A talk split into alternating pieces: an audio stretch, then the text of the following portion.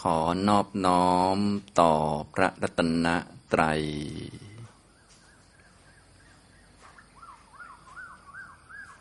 กราบนมัสการพระคุณเจ้านะครับ กราบคุณแม่ชีครับ สวัสดีครับท่านผู้เข้าปฏิบัติธรรมทุกท่าน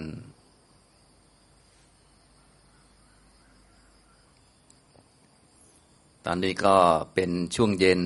ของวันที่หนึ่งในการเข้ามาปฏิบัติธรรมเรามาปฏิบัติธรรม ก็มีวัตถุประสงค์ของการปฏิบัติก็คือ เพื่อความไม่เกิดของทุกข์นะเพื่อความไม่มีทุกข์เกิดขึ้นนะทีนี้ทุกข์จะไม่มีทุกข์จะไม่เกิดนี่มันก็ต้องไม่มีกิเลส เพราะว่าทุกข์นั่นมันเกิดจากกิเลสนะโดยเฉพาะ ตัณหาที่เป็นเหตุให้เกิดทุกข์โดยสัจธรรมเลยทีเดียวนะต้องทำให้มันหมดเชื้อหมดกิเลสไป ข้อปฏิบัติที่จะทำให้หมดกิเลส สามารถตัดทำลายกิเลสทำลายสังโยชน์ทำลายอนุสัยออกไปได้ ก็คืออริยมรรคนั่นเองนะฉะนั้นถ้าพูดถึงแบบสมบูรณ์ในเรื่องของการปฏิบัติเนี่ยจะต้องปฏิบัติให้เป็นอริยมรรคนะในช่วงกลางวันผมก็ได้พูดให้ฟัง การเข้าสู่ข้อปฏิบัตินะ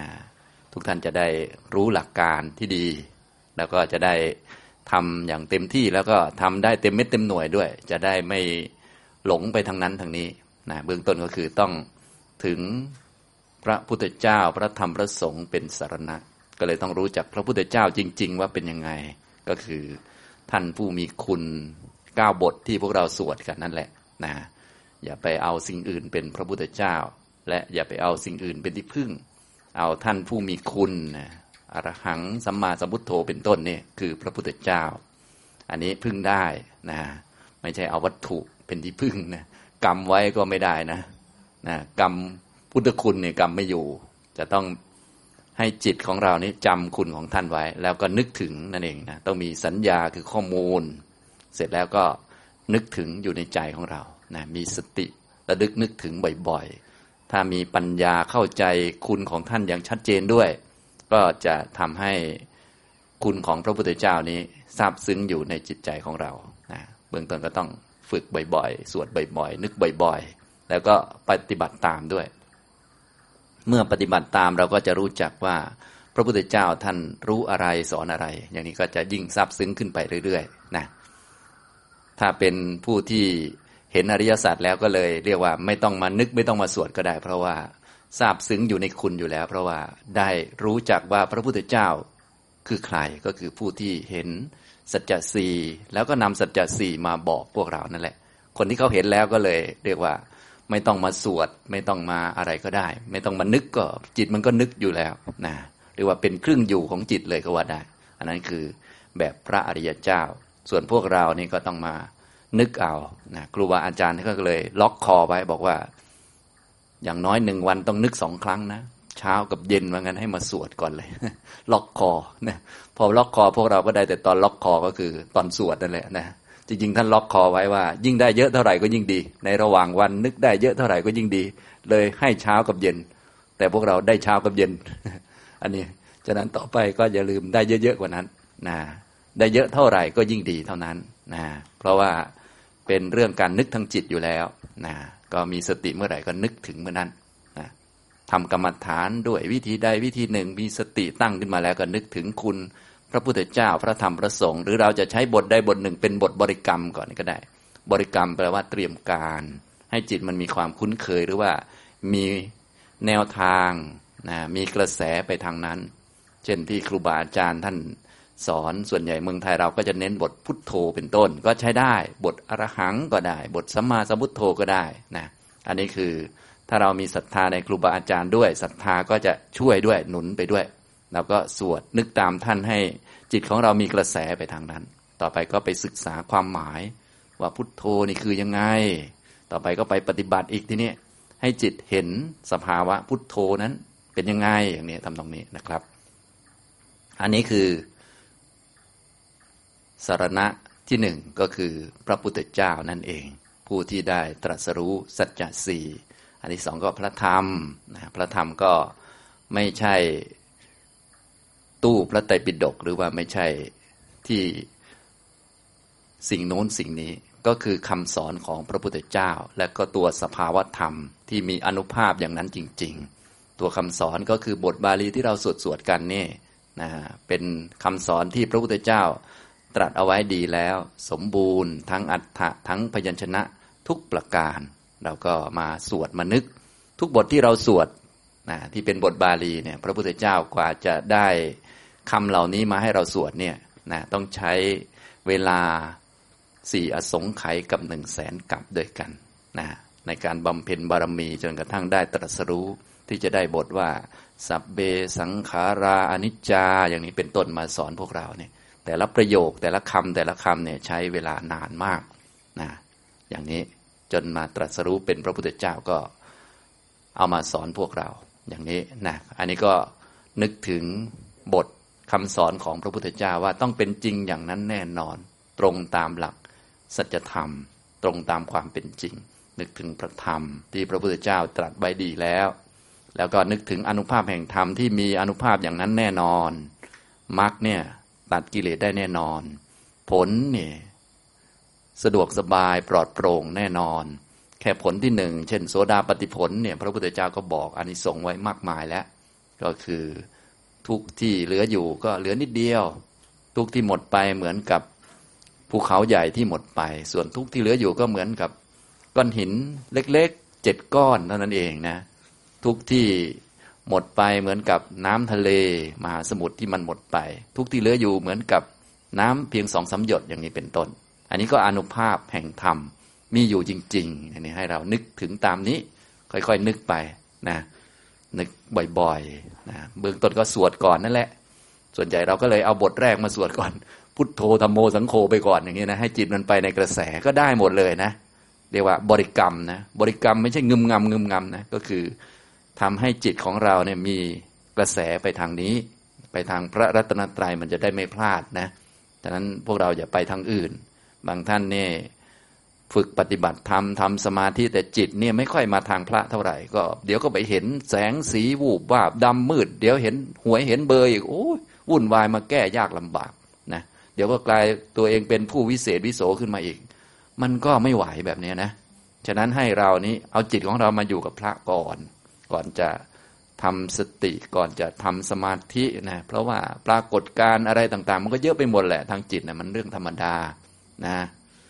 เราก็จะได้รู้จักว่า เออ ที่พึ่งของเราจริงๆเนี่ยไม่ใช่สิ่งที่เรามองเห็นนั่น ไม่ใช่เห็นนั่น เห็นนี่ประสบการณ์ทางจิตเนี่ยมันไม่ใช่ที่พึ่ง ที่พึ่งคือพระรัตนตรัยอย่างเนี้ยเราจะได้ชัดเจนไง ไม่งั้นเดี๋ยวบางคนก็ไปเห็นนั่น เห็นนี่ก็เอาที่นั่นเป็นที่พึ่ง เอาความรู้ตัวเองเป็นที่พึ่งบ้าง โอ้เราเก่งนะเนี่ยเห็นนั่นเห็นนี่วูบวูบวาบวาบเก่งกว่าคนอื่นนะอันนี้เดี๋ยวพอตกกระป๋องลงมาใจหายวาบเลยนะอย่างนี้บางคนเนี่ยเอาสมาธิเป็นที่พึ่ง วันหลังเข้าสมาธิไม่ได้หนักกว่าคนธรรมดาอีกทีนี้คนไม่เคยได้สมาธิมันไม่มีอะไรให้เสียเนี่ย มันก็ฟุ้งก็ฟุ้งไปมันไม่มีปัญหาเนี่ย แต่คนเคยเข้าสมาธิได้เนี่ยโอ้โห วันหนึ่งเข้าไม่ได้ขึ้นมาเนี่ยเขาก็เสียดายนะของดีเขาก็เสียดายก็เป็นเรื่องธรรมดา เนี่ย พอเอาจิตสงบเป็นที่พึ่ง เอานั่นนี่เป็นที่พึ่งแล้วก็ปัญหาก็เกิดเยอะ ฉะนั้นผมก็เลยให้ทุกท่านทำแบบนี้จะได้ปลอดภัยก็คือ ให้จิตของเราเนี่ยนึกถึงคุณพระพุทธเจ้าพระธรรมพระสงฆ์ไว้นะจะปฏิบัติได้เก่งไม่เก่งอีกเรื่องหนึ่งนะ เบื้องต้นจะต้องได้อันนี้ก่อน ส่วนถ้าปฏิบัติได้เก่งได้มากได้ผลโอ้อันนี้ยิ่งดีใหญ่เลยนะนั้นทำตามสบาย แต่เบื้องต้นจะต้องได้อันนี้ก่อน ก่อนที่จะได้สมาธิลึกซึ้งหรือเห็นโน่นนี่นั่น เยอะแยะเนี่ยต้องถามตัวเองว่า เรารู้ที่พึ่งอันแท้จริงไหมจิตเราอยู่กับพระหรือเปล่า ถ้าอยู่กับพระมันจะปลอดภัยนะจะตกทุกข์ได้ยากยากดีมีจนยังไงก็อยู่กับพระนะ่ะอย่างที่พวกเราทราบนั่นแหละครูบาอาจารย์ก็สอนกันมานะใครจะ เป็นจะตายป่วยยังไง ท่านก็ให้พุทโธธโมสังโฆไว้อยู่แล้ว ทุกท่านก็ขอทราบอยู่แล้วนะอันนี้เพียงแต่ว่าถ้าไม่รีบทำไว้บางทีมันทำไม่ทัน จิตของพวกเราเนี่ย โอ้โห มันไม่ใช่จะบังคับให้มัน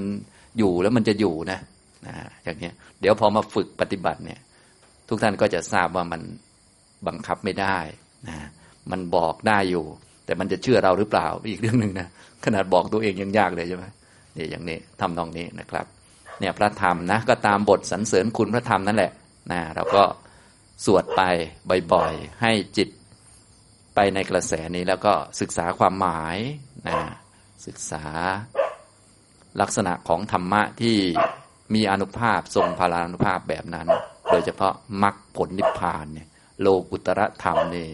โอ้โห เป็นสิ่งสุดยอดมากนะสามารถที่จะออกจากวัฏสงสารเลิกเวียนว่ายแต่เกิดเลิกทุกข์ได้เลย นะอย่างนี้ทำนองนี้นะครับ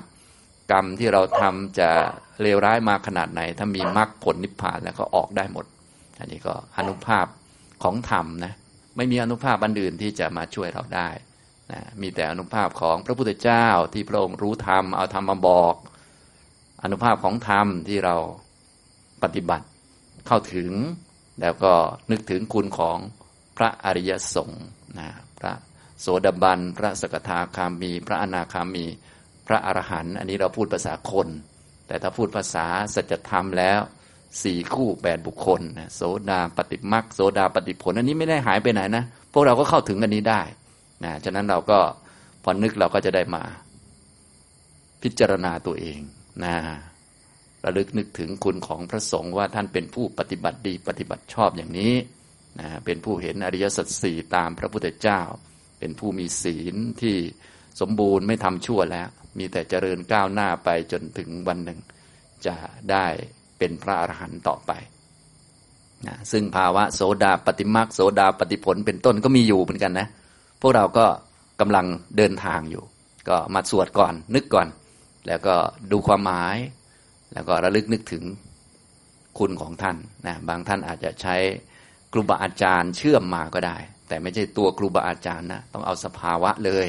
สภาวะพระสงฆ์นั่นแหละสี่คู่แปดบุคคลนี่เป็นสภาวะเลยนะโสดาปฏิมักโสดาปฏิผลเนี่ยสภาวะจะเป็นของที่มีอยู่จริงๆนะส่วนคนเนี่ยเป็นภาษาสมมุติเราก็พูดสมมุติไป เหมือนเราพูดพระพุทธเจ้าเนี่ยพูดภาษาสมมุติก็ได้ แต่ตัวสภาวะเป็นของมีจริงเลยนะก็คือ พุทธคุณเก้าบทเนี่ยมีอยู่ตลอดเวลาเลยนะอยู่ที่เราเนี่ยจะเชื่อมได้หรือเปล่า อยู่ที่จิตเราแหละเป็นหลักนะ นะฉะนั้นทุกท่านก็จำความหมายไว้ ใส่ใจปฏิบัติ ฝึกให้มีสติสัมปชัญญะแล้วก็นึกถึงนะครับ อันนี้เป็นเบื้องต้น ต่อมาก็ให้ฝึกให้มีสติสัมปชัญญะให้ใช้ชีวิตอย่างไม่ขาดสติอย่าปล่อยใจเลื่อนลอยนะอันนี้ก็เป็นหลักธรรมสำคัญที่จะรองรับกุศลธรรมทั้งหลายที่พระพุทธเจ้าทรงแสดงในพระพุทธศาสนาเอาไว้ทั้งหมดก็คือ ความเป็นผู้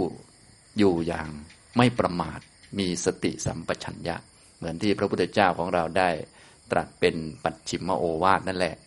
พระองค์ก็รวบรวมธรรมะที่พระองค์สอนมาทั้งหมด สอนทุกเรื่องทุกราวแล้ว พระองค์ก็รวมคำสอนข้อปฏิบัติทั้งหมด รวมลงในความไม่ประมาทคือการอยู่อย่างไม่ขาดสติ เพราะว่าถ้าเราขาดสติเพียงอย่างเดียวนะ ถึงแม้จะ รู้ธรรมะนู่นนี่นั่นเยอะเนี่ย สวดมาเยอะจำได้มากอะไรต่าง ๆ เนี่ย ก็จะเสียหายไปได้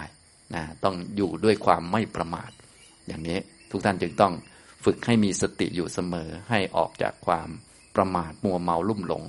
มาดำรงชีวิตด้วยความไม่ประมาทนะลักษณะของความประมาทเนี่ยหลักๆ มันก็จะมีอยู่สองอย่าง อย่างที่หนึ่งก็คือเราพูดในแง่ที่พูดถึงฝ่ายไม่ดี ก็คือปล่อยจิตไปในฝ่ายที่ไม่ดีโดยเฉพาะปล่อยจิตไปในพวกทุจริตต่างๆ เพราะพวกทุจริตทั้งหลายนี่มันเป็นของคู่โลกนะโลกก็คือสิ่งที่เกิดขึ้นจากอำนาจของอวิชชา เกิดขันต่างๆ พวกนี้มันก็จะหลอกให้เราไปทำความชั่วทำทุจริตต่าง ๆ เพื่อให้เราเวียนว่ายแต่เกิดในวัฏสงสารนานๆ ก็เหมือนพวกเราอยู่ในโลกเนี่ยถ้าไม่ระวังเนี่ยจะมีแรงดึงดูดหรือว่ามี ความไม่รู้ความหลง ให้เราต้องไปด่าคนนั้นไปบ่นคนนี้อยู่เรื่อยนะบางทีคนนี้เนี่ย เราบอกครั้งที่หนึ่งเขาก็ไม่เชื่อ เราก็ไม่ด่าเขานะทนได้พอทนไหวแล้วก็มีครั้งที่สองอีกแล้วเราเตือนก็แล้วบอกก็แล้วว่าอย่าทำแบบนี้อีกนะก็มีครั้งที่สามอีกแล้วนะเราก็พอทนไหวนะเพราะเราธรรมะธรรมโมเนาะเดี๋ยวก็มีครั้งที่สี่บอกก็ไม่ไหวอีกแล้ว ก็ไม่ยอมทำอีกแล้ว มีครั้งที่สี่ที่ห้าเราก็ระเบิดลงเลย อย่างนี้เป็นต้น คือนี้เป็นธรรมชาติของโลกเขา ที่จะหลอกให้พวกเรานั้นหลงทำความชั่วทำทุจริตนะฉะนั้นทุกท่านก็เลยต้องมีสติรักษาจิตไว้ อย่าให้เลื่อนลอย อย่าให้หลงไปในทุจริตนะเพราะถ้าหลงไปในทุจริตนานเลยทีนี้นะ ถ้าหลงไปแล้วตกอบายเนี่ยโอ้โหนานเลยกรรมไม่ดีเราทำมาซะเยอะนี่พอได้ช่องเขาก็สบโอกาสก็ประมวลผลมาถล่มแหลกเลย เวลาเกิดตกอบายเนี่ย ระท่านจึงว่าเวลาตกอบายเนี่ย มันไม่ได้ตกครั้งเดียวนะ มันตกเป็นห้าร้อยชาติอย่างนี้เป็นต้น เพราะว่าสิ่งที่เราทำชั่วไว้มันเยอะอยู่แล้ว พอพลาดปุ๊บนี่ ฝ่ายไม่ดีเขาก็ประมวลประมวล อันไม่ดีทั้งหลายก็รวมรวมถล่มแหลกเลย จนกระทั่งหมดสิ้นกรรมเหล่านั้นแหละ จึงจะได้ขึ้นมาอีกทีหนึ่งซึ่งขึ้นมายากมากเลย พระพุทธเจ้าก็ทรงแสดงโดยอุปมาหลากหลาย เช่นเหมือนเต่าตาบอดที่ อยู่ในน้ำทะเล ดำน้ำอยู่ ร้อยปีจะโผล่ศีรษะขึ้นมาสักทีหนึ่งทีนี้ทะเลก็ใหญ่เหลือเกินนะก็มีเขาโยน ห่วงหญ้าเนี่ย ให้ลอยไปในทะเล โอกาสที่เต่าตัวนี้ ซึ่งร้อยปีจะโผล่ศีรษะขึ้นมาทีหนึ่งเนี่ยโผล่ขึ้นมาแล้วศีรษะเนี่ย จะลอดเข้าไปในห่วงนี้พอดีนี่ โอ้โห มันยากมากนะ เรียกว่าพูดเป็นเปอร์เซ็นต์เนี่ยไม่ได้เลยนะก็แบบนั้นแหละสำหรับสัตว์ที่ไปตกอบายแล้วโอกาสที่จะกลับมาเกิดในมนุษย์อีกในสุคติอีกนี่ยากแบบนั้นเลย อันนี้เรียกว่าแสดงโดยอุปมา ซึ่งอุปมาเหล่านี้ก็เป็นจริงอย่างแน่นอน เนื่องจากว่าพระพุทธเจ้าของเรานี้เป็นสัพพัญญูนะลองคิดดูว่ามันจะลำบากขนาดไหน ฉะนั้นเมื่อ เกิดเป็นมนุษย์แล้วได้พบคำสอนของพระพุทธเจ้าแล้วจะต้องใช้ชีวิตด้วยความไม่ประมาทอยู่อย่างไม่ขาดสติ อันที่หนึ่งก็คือ พูดในแบบฝ่ายไม่ดีนะไม่ประมาท ไม่ปล่อยจิตไปในทางทุจริต เพราะว่าถ้าปล่อยจิตไปบ่อยๆ มันจะเคยชิน เคยชินกับการพูดโกหก ต่อไปก็จะรู้สึกเหมือนไม่โกหกก็ไม่ได้ จะต้องพูดโกหกให้ได้ อย่างนี้เป็นต้นนะคนเคยทำไม่ดีก็จะไปทางนั้น พวกเราก็คงเลิกแล้วตอนนี้นะ ก็อันนี้พูดในแง่ที่จะได้ดูชาวโลกเขาด้วย ชาวโลกเขาก็หลงกันอย่างนี้แหละ ก็รวมทั้งเราด้วยตอนที่ยังไม่ได้เข้าธรรมะ หรือยังขาดสติอยู่นะอันนี้ปล่อยจิตไปในทุจริต ปล่อยจิตไปในกรรมคุณ รูปเสียงกลิ่นรสสัมผัส แล้วก็วัตถุสิ่งของในโลกนะพวกนี้มันเป็นเหยื่อล่อของพยามารก็คือเหยื่อล่อให้เรามาตายใหม่นะซึ่งถ้าปล่อยจิตไปเนี่ยจิตมันจะ เคยชินพอเคยชินมันก็เหมือนจะขาดไม่ได้ มันก็ติดติดอาหาร ติดที่อยู่ ติดบ้าน ติดสุนัข ติดแมว ติดลูก ติดหลาน ติดคนโน้นคนนี้นะอันนี้เขาเรียกว่าติดกรรมคุณ พวกนี้คือเหยื่อล่อของพยามารเป็นเบ็ดของมารเลยนะพวกเราก็เป็นเหยื่องับเลยนะอย่างนี้ทำนองนี้นะก็ต้องเวียนว่ายตายเกิดอีก เนื่องจากจิตของเราเนี่ยมันมีธรรมชาติว่า เราเคยชินกับเรื่องอะไร เสพกับอะไรบ่อย ๆ มันก็จะติดสิ่งนั้น พอดีว่าเราเกิดในกามภูมินะพวกเรานี้อยู่กามภูมินะภูมิมันจะมีสามชั้นด้วยกันนะอันที่หนึ่งกามภูมินี่มนุษย์เราเนี่ยนะเป็นกามภูมิ อบายสี่มนุษย์หนึ่งเทพหกชั้นเนี่ย เป็นกามภูมิ พวกนี้มันต้องรู้รูปเสียงกลิ่นรสสัมผัสต่าง ๆ นานาอยู่แล้วนะภพที่สองก็เป็นพวกรูปประภูมิพวกรูปประพรมสามก็อรูป ส่วนพวกเรานี้อยู่ในกามภูมิ ทีนี้กามภูมินี้มันเป็นของที่ค่อนข้างชั้นต่ำอยู่แล้ว และมันจะดึงจิตลงต่ำนะเราก็เลยต้องระวังเวลาที่เข้าไปเกี่ยวข้องในสิ่งของวัตถุเงินทองหรือว่ารูปเสียงกลิ่นรสอารมณ์ต่าง ๆ ที่เป็นกรรมคุณ ต้องใช้มันในแง่ที่ให้เป็นประโยชน์ แล้วก็ใช้ด้วยความเห็นโทษ ด้วยจิตสละออกจึงจะไม่มีโทษ แต่ว่าถ้าปล่อยจิตไป ปล่อยสติแบบพวกเราที่เรียกว่า ตอนที่ไม่ได้ปฏิบัติธรรมเนี่ยก็ปล่อย ปล่อยไปเยอะแล้ว ก็เลยติดเยอะเลย บางคนก็ติดอาหาร บางคนก็ติดที่นอนอย่างเนี้ยแค่ติดที่นอนเนี่ยติดการนอนเนี่ย หาความสุขจากการนอนเนี่ยบางท่านมาปฏิบัติก็เสียหายเยอะเห็นแก่นอนเห็นแก่กินบ้างอะไรบ้างพวกนี้ซึ่งสิ่งเหล่านี้นะทุกท่านก็คงทราบอยู่ว่าวันหนึ่งมันก็ต้องทิ้งไป มันไม่มีประโยชน์อะไรนะ แต่ว่าด้วยความติดสิ่งเหล่านี้มันก็โอ้โหออกยากนะสรุปแล้วก็คือถ้าปล่อยจิตไปกับเรื่องอะไรก็จะติดสิ่งนั้น เหมือนยุคนี้เนะแต่เดิมไม่เคยมีโทรศัพท์กันเนาะยกตัวอย่างง่ายๆนะพอมีโทรศัพท์แล้วก็ปล่อยจิตไป ถ้าท่านไหนที่เรียกว่าเล่นโทรศัพท์ หรือดูโทรศัพท์ในแบบที่ปล่อยจิตไป หาความสนุกสนานเพลิดเพลิน พอเล่นไปเล่นมามันก็จะติด พอติดแล้วทีนี้ออกยากไหมครับเนี่ย นิพพานก็อยากไปนะ นะลายก็อยากเล่นนะที่นิพพานมันไม่มีลายให้เล่นนะบางคนก็เลยงงแล้วทีนี้เห็นไหมมันลำบากแหละ อันนี้คือลักษณะ แท้ที่จริงแล้วลายมันก็มีอยู่เฉพาะโลกมนุษย์นะเดี๋ยวสักหน่อยเราตายไปที่เทวดาก็ไม่มีนะนะอย่างนี้จึงต้องรู้จักพวกนี้นะครับ นี่คือลักษณะของความประมาทแบบที่หนึ่งก็คือพูดในแง่ฝ่ายไม่ดี คือการปล่อยจิตไปในสิ่งไม่ดี ในทุจริต อันนี้อันตรายมากทุกท่านอย่าปล่อยจิตไปนะ ต้องเป็นคนมีศีลสำรวมระวังไว้ อีกอันหนึ่งก็คือปล่อยจิตไปในพวกกรรมคุณในสิ่งต่าง ๆ ที่เราพบเราเจอเราเห็นในบุคคลต่างๆนะเพราะถ้าปล่อยไปมันก็จะไปรักเขา พอรักเขาก็จะติดข้องเขาพอเขาเป็นนั่นเป็นนี่เราก็จะเป็นทุกข์นะมันจะนำทุกข์มาให้นะก็ต้องระวังใช้ชีวิตด้วยความระมัดระวังมีสติเสมอ แบบที่สองถ้าพูดเรื่อง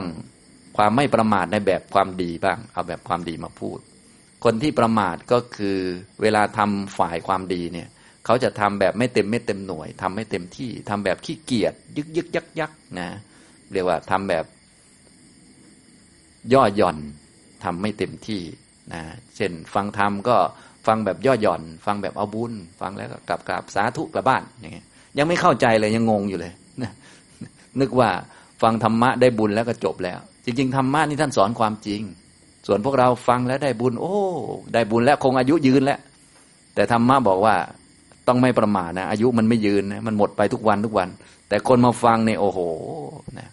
ฟังเอาเราได้ฟังธรรมะแล้วได้บุญเยอะแล้ว คงจะรอดแล้ว แต่ธรรมะบอกว่ายังไงก็ไม่รอด นี่คือคือลืมนึกถึงความหมาย ลืมไปเลย อย่างนี้คือ ฟังแล้วยังไม่เข้าใจก็ไปซะก่อนหนีซะก่อนแล้ว ถือว่าได้บุญแล้ว บางท่านก็ถึงขนาดมาปฏิบัติธรรมนะ มาปฏิบัติเดินจงกรมนั่งสมาธินะ ก็สมาธิก็ไม่เคยได้กับเขาหรอกจิตไม่เคยสงบ ไม่เคยละนิวรณ์ได้กับเขาแต่ว่าแล้วก็ถือได้บุญเยอะแล้ว เขาว่าเขาว่านั่งสมาธินี่ได้บุญเยอะ ได้บุญเยอะกว่า ให้ทานเป็นร้อยล้านอีกนะเขาว่าเขาว่านะ ซึ่งเขาว่ามามันถูกแล้ว หมายถึงว่าถ้านั่งสมาธิแล้วมันได้ฌานนะมันก็มีอานิสงส์เยอะกว่าร้อยล้านที่ถวายนั่นแหละถูกแล้ว แต่คนนี้นั่งแล้วก็น้ำลายยืดตลอด แต่ก็ภูมิใจนะ โอ้มากกว่าร้อยล้านเลยที่ได้ได้ แต่เขานั่งนี้นะลืมดูตัวเองว่านั่งนี่ไม่เป็นสมาธิอะไรเลย คือนั่งหลับนั่นเองนะวันหลังก็ไม่ต้องมานั่งแบบนี้ก็ได้ นอนเอาเลยก็ได้ มันจะได้ตรงไปตรงมาดี อันนี้ทั้งนั่งด้วยทั้งหลับด้วยนะโอ้โหนี่อย่างนี้ก็ไม่ยอมแก้ไขไม่ยอมปรับปรุง ไม่ยอมเปลี่ยนแปลง อย่างนี้เป็นต้น นี้เรียกว่าลักษณะของความประมาททำก็ย่อหย่อน ทำไม่เต็มที่ไม่ได้ผลไม่ได้เต็มเป็นเต็มหน่วย แล้วก็ไม่ยอมแก้ไข บางท่านก็มาปฏิบัติธรรมนานและกิเลสก็ไม่ลดหรอกก็คล้าย ๆ เดิมนั่นแหละ แต่ก็ถือว่าดีกว่าไม่ปฏิบัติอะไรก็ว่าไป คือถ้าพูดอย่างนี้มันก็ได้เหมือนกันนะ แต่ว่ามันไม่ไม่น่าจะต้องอย่างนั้น เพราะเรานี่ไม่ได้มีเวลาเยอะขนาดนั้น ควรจะใช้ปัญญาพิจารณา ครูบาอาจารย์ก็มีหนังสือก็มีอ่านเอาก็ได้ ฟังเอาก็ได้ ยุคนี้ยิ่งสะดวกใหญ่ ฟังใน YouTube บ้าง Facebook บ้าง ตรวจสอบว่า เออเราปฏิบัติเนี่ยมันทำไมกิเลสมันยังไม่ลดทำไมมันผิดตรงไหนอะไร จริง ๆ ควรจะเป็นคนมีสติ เป็นคนมีปัญญาพิจารณาเหตุผลนะเพราะว่าท้ายที่สุดพวกเราต้องพึ่งตัวเอง ไม่ใช่ไปพึ่งอาจารย์โน้นอาจารย์นี้ อาจารย์ท่านดีก็เป็นเรื่องของท่านไปนะถ้าเราพูดสูงสุด พระพุทธเจ้าก็ดีสุดยอดอยู่แล้ว เราจะพึ่งท่าน ก็พึ่งในสติที่นึกถึงคุณ อย่างนี้แล้วก็มาปฏิบัติตาม พระพุทธเจ้าก็ให้เราพึ่งตัวเองอยู่แล้วเนี่ยก็เป็นเรื่องอย่างนี้นะอย่างนี้ทำนองนี้นะนี่คือลักษณะของความประมาทพูดได้สองแง่ แง่ที่หนึ่งคือการปล่อยจิตไปในฝ่ายไม่ดีทำให้จิตตกไปทางต่ำแบบที่สองก็พูดถึงฝ่ายดีทำให้เราพลาดโอกาสแห่งความเจริญก้าวหน้า ควรเจริญแต่ไม่เจริญนะควรจะเข้าใจธรรมะ แต่ฟังเอาบุญกลับไปซะก่อน ถ้าฟังเกินกว่านั้นไปหน่อย ใส่ความเพียรเพิ่มขึ้น ใส่สมุดหน่อย ถ้าฟังไม่ทันก็จด เอากลับไปท่องอาจจะได้อะไรเยอะขึ้น แต่เราไม่ยอมทำทั้งๆทที่ก็ทำได้นะแต่ประมาทไปอย่างนี้ ปฏิบัติก็อะคนไหนได้ดีออกบวชเป็นแม่ชีบ้างเป็นพระบ้างสาธุหมดกินเปอร์เซ็นต์เขานะใครจะได้ดีบรรลุก็กราบเขาขออนุโมทนาด้วยนะ ส่วนตัวเองนอน นอนกินเปอร์เซ็นต์อย่างนี้ตำนองนี้ ใครมาปฏิบัติเราก็ส่งไลน์ไปอนุโมทนาด้วยหมดแล้วนะถ่ายรูปมาให้ดูด้วย จะได้อนุโมทนาก็ดีเหมือนกันนะ แต่ว่าเราก็เหมือนเดิมเลย อย่างนี้เป็นต้นนะไม่ยอมต่อเนื่องไป เคยให้ทานแล้วก็แทนที่จะเพิ่มเป็นศีลเป็นภาวนาเป็นสูงขึ้นไปเรื่อยๆ ก็ไม่ยอมทำอันนี้เรียกว่าพลาดโอกาสไป ฉะนั้นในเมืองไทยเรานี่ก็เป็นประเทศที่ดีนะ เป็นปฏิรูปประเทศสวาสก็คือ เป็นสถานที่ที่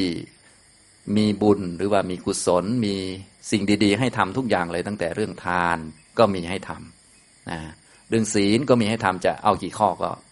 ทำได้หมดนะเรื่องสมาธิก็มีให้ทำมีคนสอนอยู่ เรื่องวิปัสสนา เรื่องอริยมรรคเรื่องธรรมะต่างๆเรียกว่าสมบูรณ์แบบเลยนะพวกเราก็ไม่ควรจะพลาดโอกาสเหล่านี้ ควรจะได้ศึกษาเรียนรู้ค่อยๆ ฝึกไป ด้วยความไม่ประมาท ก็เพื่อขัดเกลากิเลสของเรา เพื่อจะได้รู้จักธรรมะหรือเห็นธรรมที่พระพุทธเจ้าของเราได้ทรงสอนไว้นั่นแหละ เป็นหลักเลย อย่างที่บอก ถ้าเรามีหลักแล้ว ส่วนในระหว่างนี้เราก็ปรับเอาอันไหนมีประโยชน์ก็เอามาใช้ไม่ต้องไปกังวลโน่นนี่นั่นต้องอย่างนั้นต้องอย่างนี้ อย่าไปอย่างนั้น อันไหนมีประโยชน์ก็ทำเอา และให้เราจำแม่นๆว่า ท้ายที่สุดเราต้องพึ่งตัวเองทั้งนั้นนะอย่าไปหวังพึ่งคนโน้นคนนี้ เพราะที่พึ่งได้คือพระรัตนตรยัย พระรัตนตรัยก็จะบอกให้เราพึ่งตัวเอง ให้เชื่อกรรม เชื่อผลของกรรม เป็นคนหนักแน่นในหลักเหตุและผลนะจะไปพึ่งความฉลาดของคนอื่น คนอื่นฉลาดแค่ไหนนี่เขาก็ช่วยเราได้ระดับหนึ่ง ที่ผมบอกฉลาดสูงสุดดีสุดคือพระพุทธเจ้า ท่านก็ช่วยเราเท่าที่ท่านช่วยอย่างสูงสุดและสมบูรณ์แล้ว กิจหน้าที่ของศาสดาเนี่ย ก็เต็มสมบูรณ์แล้ว คือสอนธรรมะอย่างไม่มีปิดบังเลยนะไม่มีกำมืออาจารย์เลยว่างั้นเถอะนะนะแบให้ดูจัดจะเลย เห็นเห็นเลย สวดเอาในหนังสือเลย ตามนั้นเป๊ะทุกตัวอักษรเลย ไม่มีผิดแล้วนะหน้าที่กิจของศาสดาสมบูรณ์แบบแล้วเรียกว่าร้อยเปอร์เซ็นไม่มีขัดตกบกพร่องนะทำก็ดีวินัยก็ดีที่พระองค์แสดงแล้วบัญญัติแล้ว นั่นแหละเป็นศาสดา ถ้าพระองค์ยังดำรงอยู่ก็เหมือนเดิมนั่นแหละก็แสดงแบบนั้น เรียว่ากิจสมบูรณ์แล้วนะพวกเราจึงไม่ต้องกังวลว่าเราไม่มีศาสดาหรือพระองค์ไปไวเหลือเกินไม่ต้องอย่างนั้น เพราะพระองค์ก็ทำกิจสมบูรณ์ตามนั้นแล้ว ทีนี้เหลือแต่พวกเรานะนะถ้าเป็นยุคเก่าเนี่ย พระองค์แสดงเทศจบเรียบร้อยแล้ว ท่านก็จะบอกเลยอ้าวโน่นโคนไม้ นั่นเรือนว่าง เธอจงไปฝึกสติสัมปชัญญะ เพ่งพินิษนะทำสมถะทำวิปัสสนา เป็นผู้ไม่ประมาท จะได้ไม่มีความเดือดร้อนใจในภายหลัง อย่างนี้ทำตรงนี้นะครับ อันนี้คือหลักนะ นี่คือการมีสตินะอยู่ด้วยความไม่ประมาทอยู่อย่างไม่ขาดสติที่เราท่องอยู่ในปัจจิมโอวาทเพราะว่าการเป็นอยู่อย่างไม่ขาดสติเนี่ยจะเป็นที่รวมของกุศลธรรม ฝ่ายปัญญาทุกๆอย่างเลยนะผมก็เลยแนะนำให้ทุกท่านนั้น เอาจิตมาไว้กับกายนะพระพุทธเจ้าของเราได้ทรงแสดงกรรมฐานที่เป็นเบื้องต้นพื้นฐานหรือว่าเป็นหลักอันมั่นคงของจิตเอาไว้ ก็คือกายคตาสติ ก็เนื่องจากว่าจิตของพวกเราเนี่ยมันฟุ้งซ่านกระจัดกระจายไปทั้งนั้นทั้งนี้เยอะแยะนะฟุ้งกระจัดกระจายไป ทั้งตาบ้าง ทั้งหูบ้าง จมูกบ้าง ลิ้นบ้าง กายบ้างใจบ้าง เวลาพระพุทธเจ้าแสดงเรื่องนี้นะพระองค์ก็ทรงแสดงหลาย ๆ แบบ บางครั้งพระองค์ก็ทรงแสดงในลักษณะที่เป็นเชิงอุปมา เพราะว่าบางคนก็เข้าใจง่ายด้วยอุปมานะอย่างนี้ก็แสดงตัวพวกเรานี้เปรียบเหมือนการจับสัตว์หกชนิดมาผูกเชือกรวมไว้ด้วยกัน ก็คืออายตนะทั้งหกนั่นแหละ เป็นสัตว์หกชนิดผูกเชือกรวมไว้ด้วยกัน ตาก็เปรียบเหมือนงูหูเปรียบเหมือนจระเข้จมูกเปรียบเหมือนนก กายเหมือนกับสุนัขบ้านนะ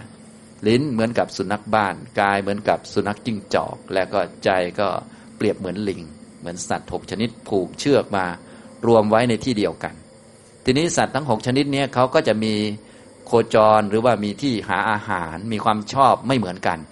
ก็เหมือนตาเนี่ยเขามีหน้าที่ในการรับแสง เป็นหน้าต่างสำหรับรับแสง หูก็เป็น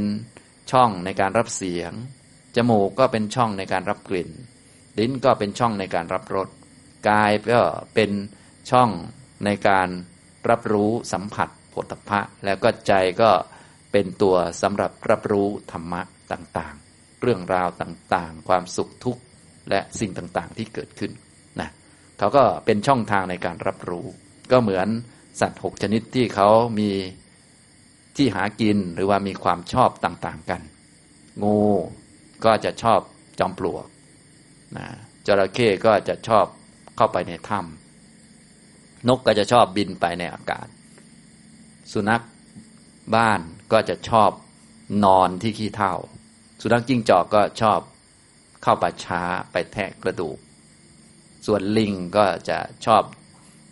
กระโดดกิ่งไม้นั้นกิ่งไม้นี้ก็ตามธรรมชาติของเขานั่นเองนะอย่างนี้สัตว์หกชนิดเมื่อผูกเชือกรวมกันไว้อย่างนี้นะถ้าไม่มีหลักให้มันเนี่ยมันก็จะดึงกันไปดึงกันมา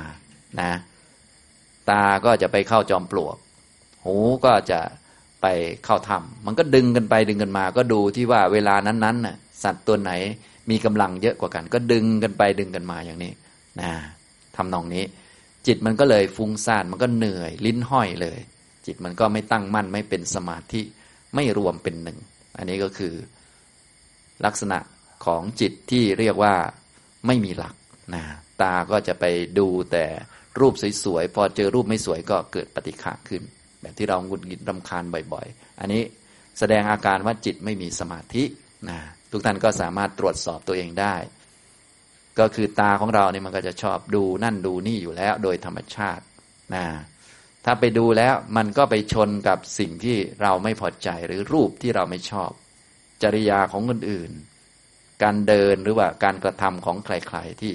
เราไม่ชอบก็จะเกิดความหงุดหงิดขึ้น อันนี้คือลักษณะของจิตไม่มีที่ตั้งหรือว่าไม่มีสมาธิ หูมันก็จะชอบฟังเสียง ก็ฟังเสียงนั่นเสียงนี่ถ้าเสียงเพราะเพราะเสียงสวดมนต์มันก็ไม่เป็นอะไรหรอก แต่ถ้าเจอเสียงด่าเสียงนินทาหรือเสียงที่ไม่พอใจเข้า ซึ่งมันต้องมีอยู่แล้ว มันกระทบเข้ามันก็จะเกิดปฏิฆะอันนี้แสดงอาการว่าจิตนั้นมันไม่มีความตั้งมั่นหรือไม่มีสมาธินะง่ายๆก็คือถ้ารู้สึกรำคาญหงุดหงิดนู่นนี่นั่นสิ่งต่าง ๆ ขึ้นมา ก็แสดงว่าจิตไม่มีสมาธินั่นแหละ นี่คือ ลักษณะของจิตไม่มีหลัก ทีนี้สัตว์หกชนิดนั่นแหละ ตาเปรียบเหมือนงูหู เปรียบเหมือนจระเข้จมูกเปรียบเหมือนนก ลิ้นเหมือนกับสุนัขบ้าน กายเหมือนกับสุนัขจิ้งจอกใจเหมือนลิงนั่นแหละ ผูกเชือกรวมกันไว้ แล้วเอามาผูกไว้ที่หลักอันหนึ่ง ซึ่งเป็นหลักที่ลึกมากมั่นคงมาก เชือกก็เหนียวดีมาก สัตว์ก็นิสัยก็เหมือนเดิม จะให้เปลี่ยนนิสัยก็ไม่ได้มันเป็นธรรมชาติของเขางูก็จะเลื้อยไปจอมปลวก แต่ว่าเชือกมันก็มี ขนาดหรือว่าความยาวระยะหนึ่ง มันก็จะดึงไปนะฮะแต่ว่ามันมีหลักมั่นคงมันก็ไปไม่รอดนะฮะอย่างนี้จระเข้มันก็จะเข้าทำมันก็นิสัยเดิมปกติของมัน ลิงมันก็จะกระโดดไปที่นั่นที่นี่ แต่ว่ามันมีเชือกดึงไว้ รวมทั้งหลักผูกไว้อย่างมั่นคง อย่างนี้พวกสัตว์เหล่านี้เมื่อมันดึงไปแล้วมันไปไม่ได้ มันก็จะพยายามหลายครั้งพอหลายครั้งมันก็เริ่มเรียนรู้ว่าอ้าวมันไปไม่ได้ ดึงไปก็เหนื่อยฟรี มันก็เลยต้องมาอยู่หากินนอนพักผ่อนอยู่ใกล้ ๆ หลักนี้นะทำนองนี้ ลักษณะนี้ก็คือจิตของเราที่ได้ฝึกกรรมฐานกายคตาสติ หลักอันมั่นคงของจิตก็คือกายคตาสตินะเมื่อมันไปทางตาเราก็รับรู้ว่า เออ มันไป เราก็มาตั้งอยู่ที่กาย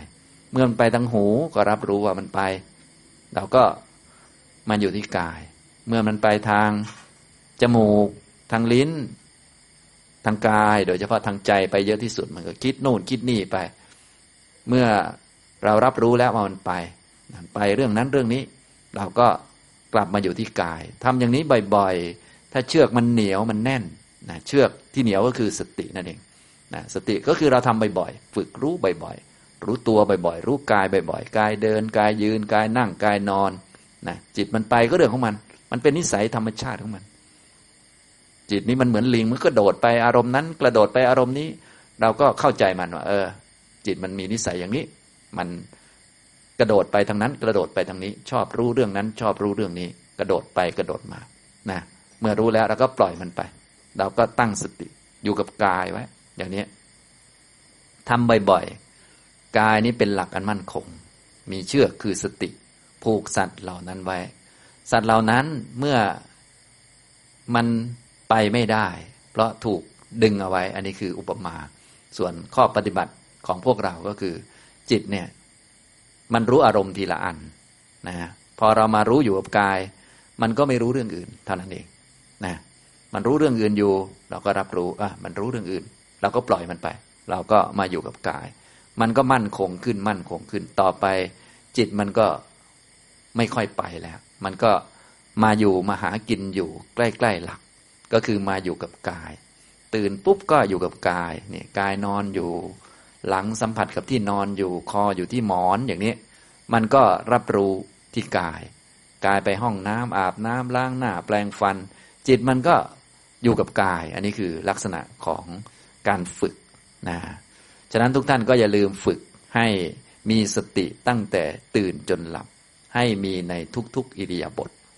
โดยฝึกบ่อยๆ จนเป็นธรรมชาติแบบนี้ก็จะได้ผลและเรียกว่ามีหลักอันมั่นคงของจิตคือกายคตาสตินะนี่เป็นกรรมฐานพื้นฐานที่พระพุทธเจ้าก็สอนพระมาตั้งแต่สมัยพุทธกาลแล้วเป็นกรรมฐานพื้นฐานนะเวลาพระจะบวชเนี่ยท่านก็จะให้กรรมฐานนี้เป็นหลักไว้ก่อน เกสาโลมานาขาทันตาตะโจ จนมาถึงยุคนี้ก็ยังเป็นกรรมฐานนี้อยู่ตลอดมานะไม่เปลี่ยนเลยอย่างนี้ เพราะว่าเป็นกรรมฐานพื้นฐานบางท่านที่ปัญญามาก ปัญญาเยอะอยู่แล้ว แค่ให้กรรมฐานนี้ไป แล้วก็นั่งพิจารณาไป บางท่านเนี่ย ให้กรรมฐานเสร็จปลงผม ก็นึกผมคนเล็บฟันหนังไปก็บรรลุถึงอรหันต์เลยก็มี อย่างนี้เป็นต้น ในสมัยเก่าก่อนจะบวชเนี่ย เขาให้กรรมฐานก่อนเลย ก่อนปลงผมเลย ยุคนี้นี่ก็ปลงผมก่อนก็ให้กรรมฐานนะยุคเก่านี่ ให้กรรมฐานก่อนเลย ใครจะขอบวชเนี่ยให้ถึงสารณะให้กรรมฐาน แล้วก็ไปปรงศีรษะนะไปปรงผมเนี่ยโกนศีรษะนั่นเองนะตอนโกนศีรษะนี่เขาก็ท่องนึกตามเลยเอาผมขนเล็บฟันหนังไปเลยนะคนมีปัญญาเยอะนี่บรรลุในตอนปรงผมเลยก็มี อย่างเช่น พระศรีวลีเป็นต้น ทุกท่านคงรู้จักพระศรีวลี แต่ส่วนใหญ่รู้จักตอนอยากได้ของนะอยากอยากได้ของเยอะๆไปแต่ไหว้ท่านไว้ขอส่วนท่านทำกรรมฐานกายคตาสติพิจารณาผมคนเล็บฟันหนังและบรรลุเนี่ยไม่ยอมไม่ยอมนึกเอานะจะเอาแต่ลาบสักการะอยู่เรื่อยแต่พวกเรานี่นะหาแต่เรื่องเรียกว่ากินทางลัดอยู่เรื่อยพึ่งบุญท่านนะตัวเองไม่ค่อยมีบุญก็นั่งใกล้ ๆ ท่านนะ เหมือนเวลาไปหาครูบาอาจารย์เนี่ย ตัวเองก็ไม่ค่อยดีเท่าไหร่หรอกแต่ว่าขอถ่ายรูปกับอาจารย์หน่อยอาจารย์เขาเป็นคนดี เราก็ถ่ายรูปแชะเข้ามาก็ส่งไปให้เพื่อน โอ้ได้หน้าได้ตาเหมือนกันนะที่ได้หน้าได้ตาไม่ใช่อะไร อยู่ใกล้กับคนดีก็ บารมีครูบาอาจารย์ช่วยเอาแต่ตัวเองก็เลวเหมือนเดิมนะอันนี้ดังนั้นหลายท่านก็จะเป็นอย่างนี้เหมือนกันนะ จะบอกว่าไม่ดีก็ไม่เชิงก็ดีเหมือนกันวิ่งไปวัดนั้นกราบครูบาอาจารย์นี้นะ วิ่งไปวัดหนึ่งกราบครูบาอาจารย์โน้นนะบางวันเนี่ยไปถึงห้าหกวัดเลย กราบห้าหกครูบาอาจารย์ดี ๆ ทั้งนั้นเนี่ยแต่ว่าขาขับรถกลับบ้านเนี่ยทะเลาะกันอยู่ในรถนั่นแหละนะพวกที่ไปกราบพระนั่นแหละอย่างนี้เป็นต้นนะอันนี้นะครับ ฉะนั้นนี้เป็นหลักปฏิบัติพื้นฐานนะครับนะทุกท่านที่ฝึกปฏิบัตินะธรรมะเราก็ฟังไปเรื่อยๆ ส่วนการปฏิบัติถ้าเราจะทำอะไรยังไม่ได้มากนะ อย่างน้อยให้ได้แค่นี้ไว้ก่อน ก็คือให้มีสติตั้งแต่ตื่นจนหลับไว้ ดูตัวเองไว้นั่นแหละเป็นหลัก ความรู้ต่างๆ ก็จะค่อย ๆเข้ามา หรือถ้าเราต้องการความรู้เพิ่มเติม เราก็ศึกษาเพิ่มแล้วทีนี้ พอศึกษาเพิ่ม เอ๊ะท่านฝึกปัญญากันยังไง พิจารณาธรรมะยังไงเราก็ค่อย ๆ ประกอบเข้ามา ค่อยๆ เรียนรู้เพิ่ม เรามีฐานตรงนี้เรียบร้อยนี่ก็เรียกว่าไปได้แล้วนะมีความ พึ่งพระรัตนตรยัย พึ่งคุณพระพุทธเจ้าพระธรรมพระสงฆ์อยู่ในกระแสนี้เรียบร้อยแล้ว จิตอยู่ในกระแสตรงนี้ แล้วเราก็ฝึกอย่างคนมีครูนะอย่างคนมีที่พึ่งอาศัยนะฉะนั้นทุกท่านเนี่ยเวลาทำอะไรต้องมีความรู้สึกอยู่ในใจเสมอว่า เราเป็นคนมีอาจารย์ เป็นคนมีที่พึ่งอาศัย อย่าไปทำอะไรแบบ โอ้ยทำเนี่ยเหมือนคนง่อยเปรี้ยเสียขาเหมือนคนยากคนจนไม่มีที่พึ่งพาอาศัยอะไรเลย ทางธรรมเนี่ยเรามีที่พึ่งแล้วนะ คือคุณพระพุทธเจ้าพระธรรมพระสงฆ์นะเป็นผู้ปฏิบัติธรรมในศาสนานี้ เป็นอิทธะพิกเวพิกุก็คือภิกษุในธรรมวินัยนี้ มีที่อาศัยไม่ใช่ว่าไม่มีที่อาศัยฉะนั้นเราจะต้องนึกถึงว่า เออเรามีที่พึ่งคือคุณพระพุทธเจ้าพระธรรมพระสงฆ์แล้วเราก็มาฝึกสติเตรียมความพร้อม เราอยากได้ความรู้อะไรเพิ่มทีนี้เอาละก็ไปศึกษาจากคำสอนของพระพุทธเจ้าเอามาปฏิบัติ ศึกษาจากครูบาอาจารย์ก็ได้ ที่เราชอบเราอยากศึกษา ในยุคนี้ก็มีสำนักเยอะแยะ อย่างที่ผมแนะนำก็คือ เราก็ไปดูสักสองสามที่นะไปลองปฏิบัติดูฝึกดูอ่าอันไหนดีสำหรับเราก็เอามาใช้ซะนะอย่าได้จำกัดนู่นนี่นั่น เปลี่ยนได้อะไรได้ อย่าไปวุ่นวายกับ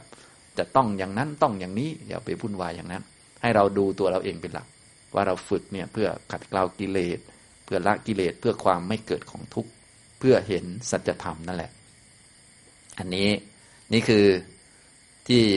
พูดเมื่อกลางวันนั่นเองเพียงแต่ ตอนเย็นก็มาสรุปเพิ่มเติม แล้วก็บอกให้ทุกท่านได้รู้หลักการปฏิบัติเบื้องต้น อันนี้เป็นเบื้องต้นเลยนะต้องใช้ชีวิตอย่างมีสติสัมปชัญญะ มีสติตั้งแต่ตื่นจนหลับเลยอย่างนี้นะครับ